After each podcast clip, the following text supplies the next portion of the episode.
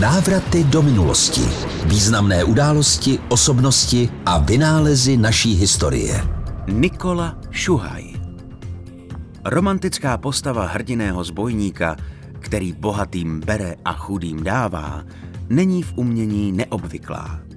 Loupežník Nikola Šuhaj z podkarpatské Rusy inspiroval Ivana Olbrachta a mnoho dalších tvůrců.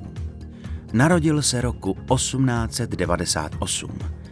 V 19 letech musel narukovat, ale zběhl. Byl totiž zamilovaný do 16-leté Eržiky. Do konce první světové války se pak schovával v lesích.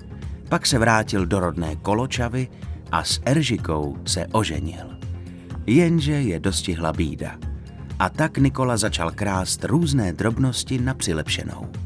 Byl zatčen a když z vězení vyšel, byl to jiný muž. Schromáždil okolo sebe loupežnickou bandu, do níž patřil i jeho mladší bratr.